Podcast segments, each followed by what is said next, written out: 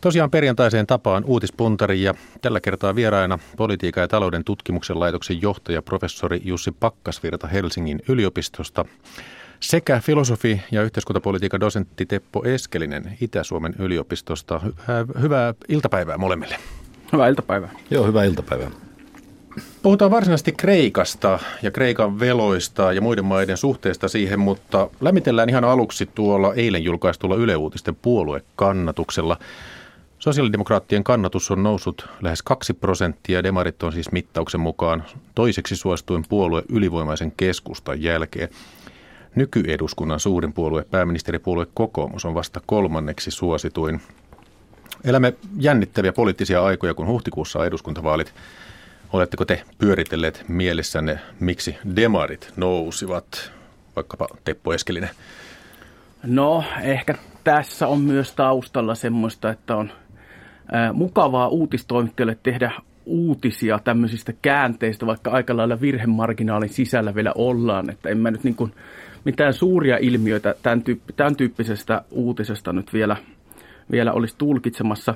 Mutta onhan se täysin mahdollista, että demaripuolue Suomessa tulee pikkuhiljaa vahvistumaan. Me eletään semmoista aikaa, jossa talous on niin tasaisessa, pitkittyneessä taantumassa, pikkuhiljaa epävarmuus lisääntyy, työttömyys lisääntyy niin tasaisesti. On semmoista politiikan psykologiaa, että semmoisena aikoina turvaudutaan jotenkin tämmöisiin niin kuin valtionhoitaja-instituutioihin. Demarit on Suomessa semmoinen ihan niin kuin hyvälläkin sanottuna semmoinen tuttu ja konservatiivinen puolue, johon niin kuin sit luotetaan kuitenkin sitten toisella tavalla kuin tämmöisiin niin kuin enemmän irtiottopuolueisiin. Et mä, ehkä voi olla tämmöistä niin kuin turvallisuuden kaipuuta siinä mielessä. Eilen kun tuo uutinen tuli, niin Yle Uutiset otsikoi, että kokoomuksen kannatus on romahtanut. Ja sitä nyt sitten jaettiin sosiaalisessa mediassa tyyliin, oho, mitä siitä tuumaa professori Jussi Pakkasvirta?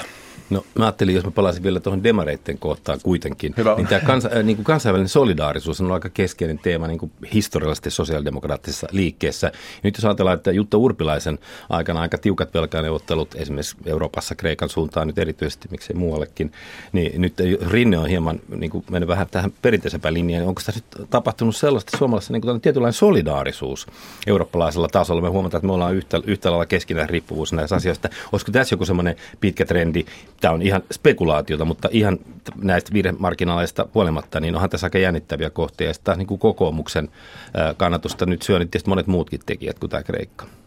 Tietysti on vähän hankala aina ottaa selvää tästä solidaarisuuden tasosta. Mulla on tullut sellainen vaikutelma, että Rinne on suurin piirtein parillisina päivinä eurooppalaisesti solidaarinen sosiaalidemokraattia, parittomina sitten tota, tiukka nationalistinen etu, edunvalvonta ministeri. Joo, viittasi vaan tämän aatehistoriallisen perinteen. kyllä, kyllä, perinne on vahva.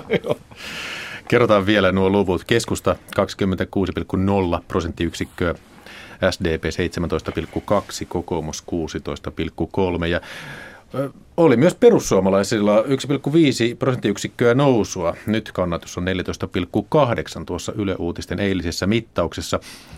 Eilen Yle Uutiset kertoi myös, että elinkeinoministeri Jan Vapaavuori suunnittelee lähtevänsä töihin Euroopan investointipankkiin. Ja Vapaavuori tänään Facebookissa totesi, että olen puhunut mahdollisuudesta siirtyä tähän tehtävään pääministeri Stubbin kanssa ja olen iloinen hänen täydestä tuestaan laajempien kommenttien aika on vasta, jos asia etenee kannaltani suotuisasti.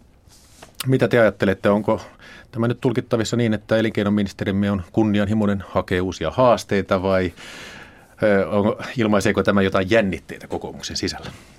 No. Mahdollisesti molempia. Joo, mä voisin heti sanoa, että tietysti jos ajatellaan nyt niin, koko, kokoomuspolitiikkoja niin kuin taas vähän lähihistoriaa, niin sieltähän eräs edellinen kokoomusjohtaja kanssa meni vähän aikaa pankkiin töihin ja sitten sieltä vähän toisiin tehtäviin. Ja tietysti varmaan nyt niin kuin kokoomuksen johdossa on vähän erilaisia linjojakin ollut tässä viime aikoina, että tässä on varmaan monta, monta tekijää ja monta syytä. No mennään Kreikkaan.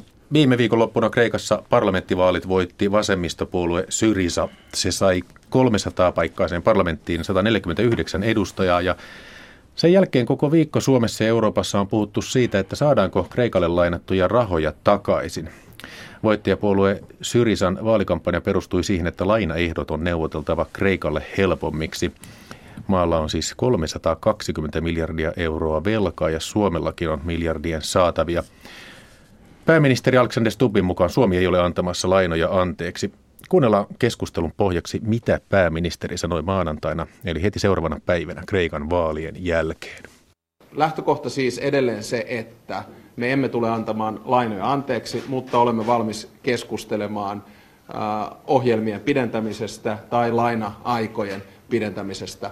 Uskon vahvasti siihen, että tulemme löytämään hyvän lopputuloksen. Mutta kuten tuossa totesin, niin lämpimät onnittelut voittaneelle puolueelle, heidän puheenjohtajalle ja myös, kuten aikaisemmin totesin, niin me tulemme kunnioittamaan kreikkalaista demokratiaa. Eli kaksi asiaa pääministerin sanoista. Demokratiaa ja vaalitulosta on kunnioitettava ja sitten toinen on se, että ei velkoja anteeksi. No jos aloitetaan tuosta jälkimmäisestä, niin ymmärrättekö periaatteen? Jussi Pakkasvirta. No mä en välttämättä ihan, ihan ymmärrä sitä, että ei velkoja anteeksi. Mä ajattelen niin oikein isoja maailman historian kriisiä, vaikka toista maailmansotaa ja siitä seurantaa aikaa. Jos me katsomme, Yhdysvallat selvisi velastaan, millä tavalla esimerkiksi Saksa, jälleen rakennettiin ja mitä velkajärjestelyä siihen riittyy, että kyllä on sellaisia kohtia, että on niin kuin kaikille tässä keskinä riippuu maailmassa ihan järkevää myöskin miettiä jopa velan anteeksi antamisia ja pyyhkimisiä, koska se, se millä tavalla nämä velkajärjestelmät on historiallisesti syntynyt ja minkä takia joku maa jollekin vel, velkaa, niin ne valtasuhteet sen takana ja se historiallinen prosessi on aika monimutkainen, että mä en niin kuin saa oikeudenmukaista ratkaisua näe sille, että velkoja ikinä voitaisiin antaa anteeksi. Teppo Eskelinen. Niin, näin se on. Jos velat aina vaadittaisiin kaikki ne kasautuneiden korkoinen takaisin, niin tämä taloudellinen järjestelmä, maailmantaloudellinen järjestelmä ja paikallistaloudelliset järjestelmät olisi romahtanut jo moneen kertaan. Eli jollain tavalla se on, se on myös tämmöisen taloudellisen systeemin itsepuolustusta, että välillä pystytään tämmöisiin tota, järjestelyihin. Kreikassa se on välttämätöntä, se on, se on välttämätön osa maan taloudellista tulevaisuutta. Mutta kyse ei ole sillä tavalla vaan niin kuin lainasummista tässä, vaan niistä talouspoliittisista ehdoista, jotka on ollut koplattuna tähän tota, Kreikan lainaohjelmaan, jota siis tämä niin sanottu troikka, Euroopan, Euroopan valtiot ja kansainvälinen valuuttarahasto, Euroopan keskuspankki on Kreikalta vaatinut. Ja tämä on vähintään yhtä tärkeää, siis tämän tota, leikkauksiin perustuvan talouspoliittisen ohjelman peruuttaminen Syritsalle, kuin tämä niin kuin puhe näistä velkasummista itsessään, tai niin kuin laina, lainasummista itsessään. Mitä nyt tulee tuohon tota Stubbin kommenttiin, niin ehkä siinä tosiaan nyt kuuluu ensisijassa puhumassa puolueen johtaja, jonka kannatu, puolueen kannatus laskee gallupeissa, kuten äsken todettu. Että vähän tämmöistä tota, vahvan johtajan kovistelua tässä tietysti oli. Ja myös semmoista pohjois-eurooppalaisen neuvotteluposition luomista. Et edessä on niin aidot neuvottelut siitä, että, että minkälaiset ehdot Kreikan maksuohjelmiin tulee, tulee kytkeytymään jatkossa, minkälaisilla ehdoilla lainoja voidaan mitätöidä ja niin edespäin.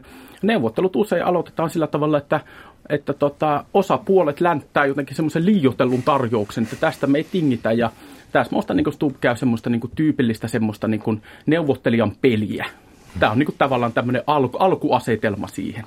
Jussi Pakkasvirta. Ja sitten jos ajatellaan niin kuin julkisen ja yksi, me, me monta kertaa näissä, näissä ikään kuin keskustelu, jos me käydään mediassa, niin aika monta kertaa sekoittuu se velan, velkasuhteen luonne. Puhutaan niin kuin julkisesta velasta vai yksityisestä velasta. Ja me tiedetään niin kuin kuitenkin historiassa, että me katsotaan vaikka läntisiä teollisuusmaita, niin siellä on kuitenkin lähes niin kuin 200 vuodelta, niin voi löytää sadan vuoden kohdalla, että missä nämä, nämä maat on ollut ikään kuin 100 prosentin ulkomaan velassa, siis bruttokansantuotteesta, vaikka kuinka pitkään.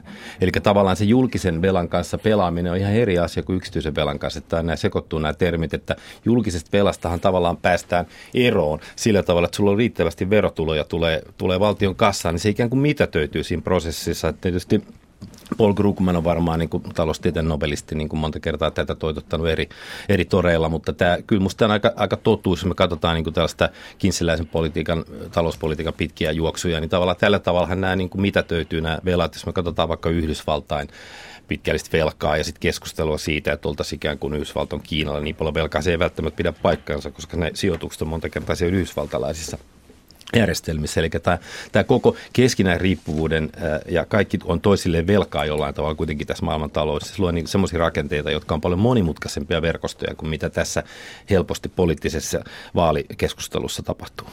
Varmasti ne poliitikot, jotka ovat myöntyväisiä jonkunnäköiselle uudelleen neuvottelulle tai edes osittaiselle velkojen anteeksi antamiselle, niin siinä taitaa olla aikamoinen työ, että se osataan – sanallisesti muotoilla niin, että se tulee ymmärrettäväksi, että se ei ole sama asia kuin se, että minä olen antanut kaverilleni velkaa ja hän ei maksa niitä takaisin, vaan että tässä on jostain, kuten te kuvasitte, monimutkaisemmasta kyse. Niin, no yksi tämmöinen... Tämä va- siis valtavan... suomalainen, että ainahan on maksettava, eikös juu, että se on kuitenkin niin veressä meillä. Niin, tämmöinen niin valtavan yksinkertaistava kotitalousmetaforahan niin usein esiintyy näissä keskusteluissa, että puhutaan Kreikasta ikään kuin, niin kuin yksittäisenä ihmisenä tai yksittäisenä kotitaloutena ja niin kuin sanotaan, että, että on tämmöinen niin kuin periaatteellinen velvollisuus maksaa, maksaa tota velkansa takaisin. Siis tähän nyt on, on ollut tämmöistä populääriä huutelua, mitä nyt on kuulunut viime aikoina, että no minäkin jätän sitten asuntolainani maksamatta, jos voi vaan jättää. ja siinä niin kuin unohdetaan se, että tota, valtiolla valtion, siis julkisella rahoituksella on niin hyvin toisenlainen rooli koko talousjärjestelmässä kuin tämmöisillä niin kuin, yksittäisillä toimijoilla. Ja myös siis edelleen se, mihin jo viittasi aikaisemmin, että hyvin keskeistä tässä on, on tota, nimenomaan tämän lainaohjelman ehdot. Että jos me halutaan pelata tämän kotitalousmetaforan puitteissa, niin voidaan kysyä, että jos asuntolainan ehtoihin sitten niin kuin lisättäisiin semmoinen, semmoinen tota pykälä, että asuntolainan nostajan täytyy, täytyy tota, pudottaa palkkansa puoleen, niin ehkä tämä asuntolainan nostaja rupeisi kyselemään, että onko tämä nyt varmasti kenenkään kannalta nyt sitten kauhean järkevä ehto. Eläkeyhtiö Ilmarisen johtaja Jaakko Kiander kirjoitti tänään Helsingin Sanomissa näin. Velkojen leikkaaminen olisi askel kohti sellaista epävakautta, joka on tyypillistä monille latinalaisen Amerikan maille.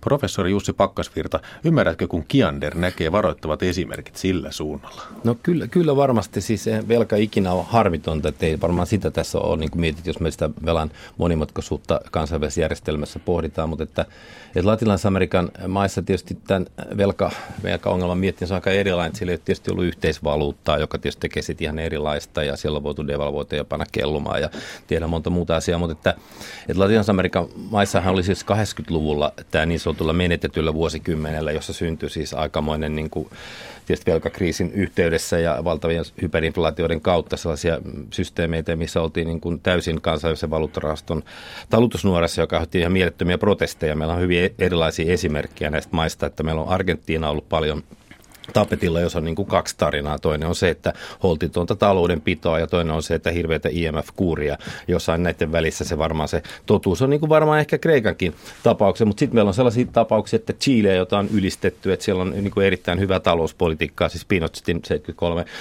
vallankaappaukset lähtien. Sehän tarkoitti, että siellä on kyllä niin kuin saatu makrotaloudellisia niin kuin lukuja hyvään, hyvään muottiin ja, ja Chilen ikään kuin monetaristinen talouspolitiikka näkyy luvuissa ihan hyvänä, mutta samaan aikaan kansakunta on aika jakautunut ja ei siellä se, niin kuin se elämä niin onnellista kuin mitä se näyttää monta kertaa sitten oli Peru vastaava esimerkki, joka oli täydellisessä kriisissä ja teki velkalakon 85 Alan Garcian presidenttikaudella, missä Abra, sosiaalirepublistinen Abra oli siellä ja he tosiaan pani velkalakon, että he ei maksa, yritti saada muut isot velaiset, esimerkiksi Argentiinan, Brasilian ja Meksikon mukaan. Se ei onnistunut, mutta jos nämä olisi niin kuin ikään kuin se velkalako, niin sehän olisi ollut maailmantalouden ihan käsittämätön kuuri. Sitten meillä on Venezuela, joka on taas aivan toisenlaista niin kuin heterodoksista poikkeavaa talouspolitiikkaa ja se on voinut toteuttaa tietysti sitä sillä tavalla, että sieltä öljystä on kansallistettu ikään kuin kuin köyhille se oma osansa.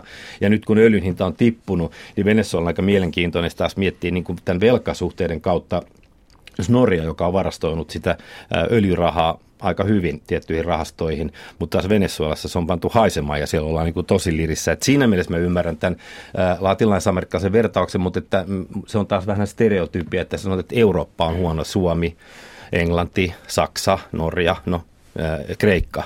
Että Latinalaisessa Amerikassa on hyvin erilaisia talouspoliittisia ratkaisuja, hyvin erilaisia ongelmia, mutta kyllä mä jotain tietysti allekirjoitan siitä pitkästä historiasta, mikä siellä on, mutta siinä on myöskin kolonismin taakka, jos on velkaannuttu 1800-luvun alussa, 1900-luvulla, 1970-luvulla ja niin poispäin.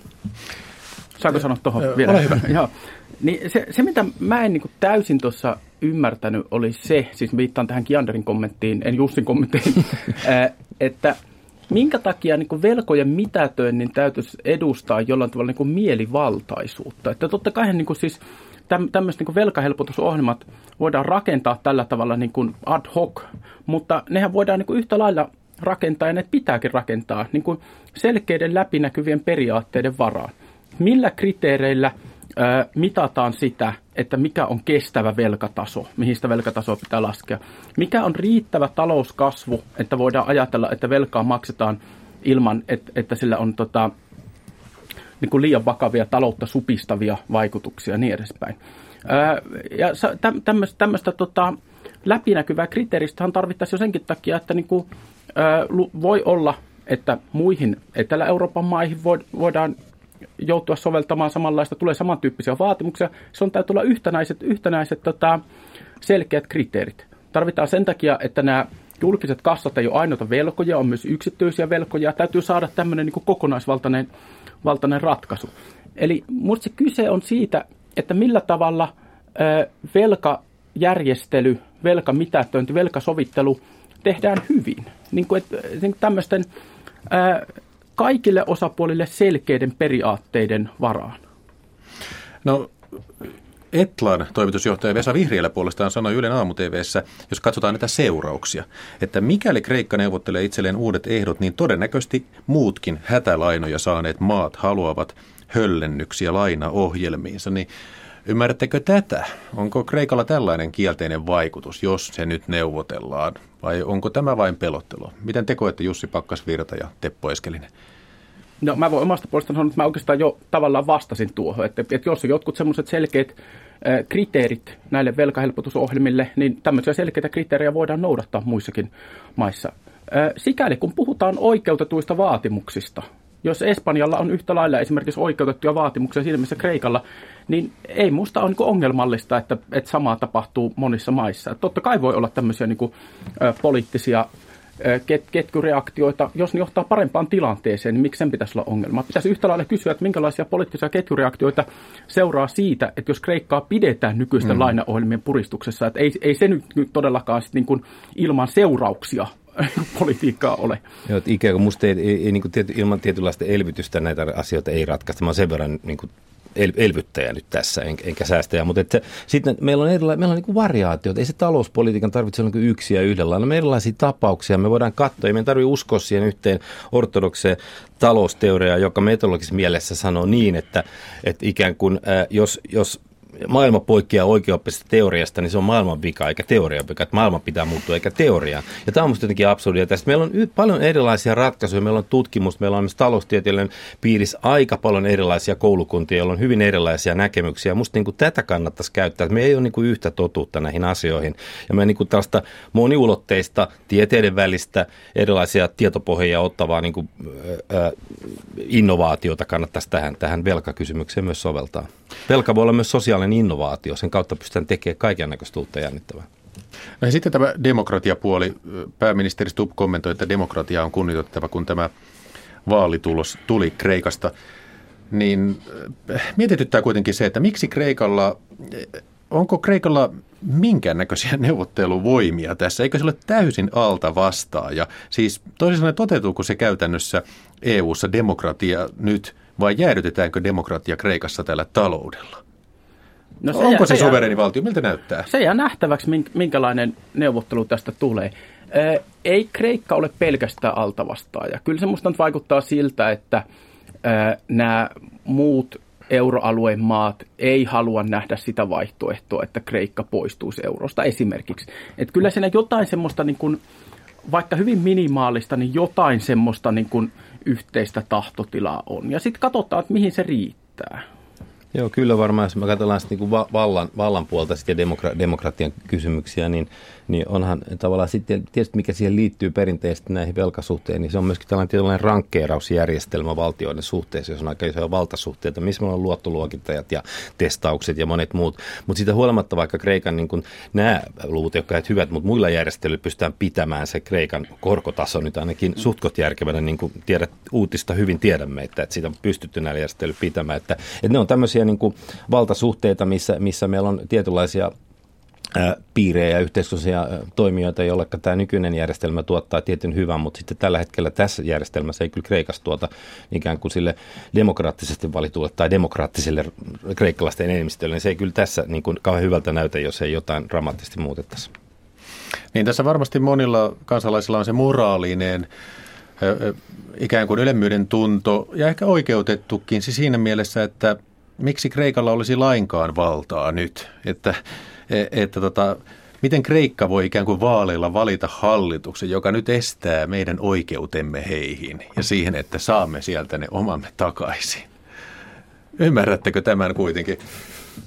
No kuka tässä on sitten se me? Siis totta kai nyt voidaan niin kuin nähdä jotain semmoisia niin vaateita ikään kuin tämmöisten niin kuin julkisten kassojen välillä. Toisaalta sitten Kreikan nykyhallitus, Syritsa-puolue, on niin kuin erittäin rakentava voima suhteessa Eurooppaan. Ja tämä niin kuin helposti unohtuu tässä keskustelussa, jossa näkyy tämän niin kuin Syritsan ja Euroopan poliittisen jännitteen pelkästään toinen puoli, tämä vastakkainasettelu. Euroopassa on aika vähän viime aikoina näkynyt semmoisia puolueita, jotka niin kuin oikeasti nostaa esiin kysymyksen esimerkiksi siitä, että minkälaisia taloudellisia instituutioita Euroopan tasolle pitäisi luoda, että tämä Euroopan romahtanut kokonaiskysyntä saataisiin jollain tavalla elvytettyä. Ja tätä on niin tärkeää korostaa Syritsa-yhteydessä. Tässä on todella kyse myös tämmöisestä niin rakentavasta eurooppalaisesta visiosta. Ja jotenkin turhautuneiden suomalaisten olisi minusta niin hyvä nähdä kuin tämä puoli. Että kyse ei ole pelkästään tämän, niin kuin tästä jännitteestä, mikä, mikä tässä vallitsee, vaan myös vastauksesta siihen, että mi, millä systeemillä taloudellinen kysyntä pysyy Euroopassa tulevaisuudessa yllä, kun tota, Yhdysvallat ei pidä sitä yllä entiseen tapaan ja Etelä-Euroopan velkaantuminen ei pidä sitä yllä entiseen tapaan. tapaan. itse asiassa yksi maailman parhaista taloudellisista asiantuntijoista, mitä tulee tähän kysymykseen, on Kreikan nykyinen valtiovarainministeri Varoufakis. No 2012 alettiin jo, jos tätä politiikkaa mietitään Kreikassa, niin siellä alettiin jo puhua äärioikeiston noususta, mutta se ei nyt sittenkään taida porskuttaa. Näissä vaaleissa kultainen aamunkoettu oli kolmanneksi suurin. Mitä te ajattelette, olisiko se voinut olla mahdollista? Että tällainen oikeistolaisempi ja talouskuria painottava politiikka olisi tullut Kreikkaan, vai oliko tämä nyt ihan selvää, että sieltä tuli lähes puolet äänistä? Musta se, se, niin se äärioikeiston vastaus Kreikan, Kreikan ongelmiin oli väärä. Musta se niin näkyy näissä, näissä, näissä vaalituloksessa. Se, se ei ollut se, se, ratka, se ei ollut niin kuin, jos on erilaisia vaihtoehtoja, niin kuin ihmiset kuitenkin pyrkii loogisesti miettimään, että millä tavalla me reagoidaan tämän kaltaiseen ongelmaan, niin tavallaan se, se, se äh, kaikkien äärioikeistolaisten puolueiden niin kuin versio siitä, mitä Kreikka tulisi olemaan, niin se ei vaan niin kuin oikeasti vastaa sitä, mitä, mitä tämä maailma ja tämä Euroopan kolkka nyt kuitenkin kaikissa paikoissa on. Että se se niin kuin tavallaan on, on vahva voima, mikä siellä varmasti vaikuttaa, mutta että se ratkaisu nyt kuitenkin aika selkeästi jää, jää niin kuin toiseksi. No mikä mahtaa olla EU-maiden suunta? Voiko nyt syntyä tämmöinen vahva Kreikan vastainen EU vai otetaanko EUn seuraavissa kansallisissa vaaleissa syrjisestä mallia? Mitä arvioit Teppo Eskelinen? No varmasti suunta on kauhean ristiriitainen. Eli tapahtuu polarisaatiot? Joo, no polarisaatiota kyllä, mutta myös tämmöistä niin kuin maiden sisäistä ideologista polarisaatiota. Sen näkee siis Suomessakin, että millä tavalla Syritsaan ei ole oikein tämmöistä niin kuin kauhean neutraalia linjaa ollut vielä näkyvissä eri piireissä, vaan tämmöinen niin kuin, ää, voimakkaasti toivoa näkevä suhtautumistapa tai tämmöinen niin kuin suorastaan aggressiivinen suhtautumistapa. Ja tämä varmasti näkyy niin kuin eri Euroopan maiden sisällä ja voi synnyttää vähän niin kuin arvaamattomia poliittisia konstellaatioita tähän Eurooppaan. Nähtäväksi jää. Mutta se lienee varmaan, että Euroopan valtavirran intressi ei viime kädessä ole niin jotenkin hyökätä Kreikkaa vastaan tai sulkea sitä voimakkaasti ulkopuolelle. Mutta tämä on tämä koko EUn jatkuva. Mehän ollaan EUtahan niin kuin testattu sitä niin kuin ihan koko aika, kun se on syntynyt. Ja se aina, niin kuin, nyt toistaiseksi on aina jotenkin pysynyt kasassa. Ja meillä on taas uudenlainen testi. Meille tulee taas erilaisia ratkaisuja eri valtioissa, erilaisia keskinäin riippuvuuksia, erilaisia blokkeja, erilaisia maaryhmiä, jotka ajaa jotain. Ja siellä on jatkuva tämä keskustelu ja debatti ja kiista, kiista käynnissä. Tämä on niin kuin musta jännä tämä EU-keskustelusta ja niin kuin hyvin kuvastavaa tämä Tämä on nyt taas tämmöinen vaihe, missä on nyt uudestaan tämä, mutta siitä huolimatta se on niin kuin vaan ää, niin kuin kasassa. Ja, ja se on, se on minusta jännitys. Ja mä en usko, että tämä, tämä Kreikka tai Espanja tai Portugali tai, tai Irlanti tai Suomi sitä nyt kuitenkaan tässä vaiheessa ainakaan muuttaa. Ja se tapahtuu jotain todella oikeasti dramaattista jossain muualla. Niin, se toisaalta tässä eurooppalaisessa systeemissä tätä eurokriisiä on jatkuvasti hoidettu lääkkeille, jotka pahentaa tautia ja sitten tämmöisillä niin kuin, minimaalisilla pelastusrenkailla. Sillä tavalla, että pidetään just niin kuin, järjestelmä jollain tavalla kasassa ja just niin kuin pitkitetään systeemin elinaikaa. Ja kyllä minusta niin pikkuhiljaa alkaa olla niin se iso kysymys myös, että pystytäänkö luomaan jonkinlaisia kestävämpiä poliittisia instituutioita tähän Euroopan tasolle. Bisneskielellä strategista ohjausta Eurooppa. No niin. Vielä yksi uusi kortti tässä on Venäjä. Venäjän talousministeri Anton Siluanov sanoi eilen, että Venäjä harkitsee Kreikan auttamista taloudellisesti, jos pyyntö tulee. Millä no, kollegani kysyi nimenomaan, millä rahalla? Löytyykö raha, jos poliittista tahtoa on? Mitä tuumit, Teppo Eskelinen? No en osaa sanoa tuohon. Voi olla, että Venäjä on semmoinen yksi niistä monista korteista, joita Kreikka yrittää heilutella niin kuin jonkinlaisena neuvotteluvalttina, mutta tota, aika paljon tässä nyt on ollut spekulaatiota ja tämmöistä niin villiä huhua myös ilmasta, ilmassa Kreikan ja Venäjän suhteista, että tota, ehkä se nyt ei tule olemaan niin ratkaiseva kysymys. Joo, tästä. kyllä Kreikka-kortti on, on, on tota, niin Putinin pelissä, se on yksi, yksi se on vaan tämmöinen ulkopoliittinen ja poliittinen kortti, että mä en niin kuin kauheasti, kauheasti muuhun nyt, että se tietysti liittyy, kun me tiedetään kuitenkin mikä Venäjällä on, on tilanne sekä öljyn hinnan, hinnan heilahtelujen ja, ja sitten tietysti Ukraina-kriisin kautta, niin, niin kyllä, kyllä niin kuin näin, tämä on, tämä on aika semmoinen niin poliittisen ää, diskurssi ja, ja retoriikan asioita tällä hetkellä. Totta kai siis onhan vahvat, vahvat suhteet ja, ja ja yhteistyötä olemassa, että on se nyt pieni, pieni tota, osa, osa sitä Kreikankin ratkaisua, se Venäjän asema, mutta mä en pidä sitä mitenkään niin kuin olennaisena. No vielä ihan lopuksi, tuleeko Kreikasta Suomessa huhtikuun eduskuntavaalien teema? Lyhyet kommentit ensin Teppo Eskelinen. Nationalistiset voimat tekee parhaansa, mutta tuskin. Mä luulen, että yritystä tulee olemaan ja, ja katsotaan, kuinka pitkälle se yritys kantaa. Näin juuri. Tosiaan SDPn kansanedustaja Mikael Jungner arvioi, että perussuomalaiset voivat haastaa kokoomuksen kolmospaikan, mikäli Kreikan kriisi tästä vielä syvenee. Sitäkin jäämme seuraamaan. Suuri kiitos teille politiikan ja talouden tutkimuksen laitoksen johtaja professori Jussi Pakkasvirta Helsingin kiitos. yliopistosta ja filosofia- ja yhteiskuntapolitiikan dosentti Teppo Eskelinen Itä-Suomen yliopistosta. Kiitos.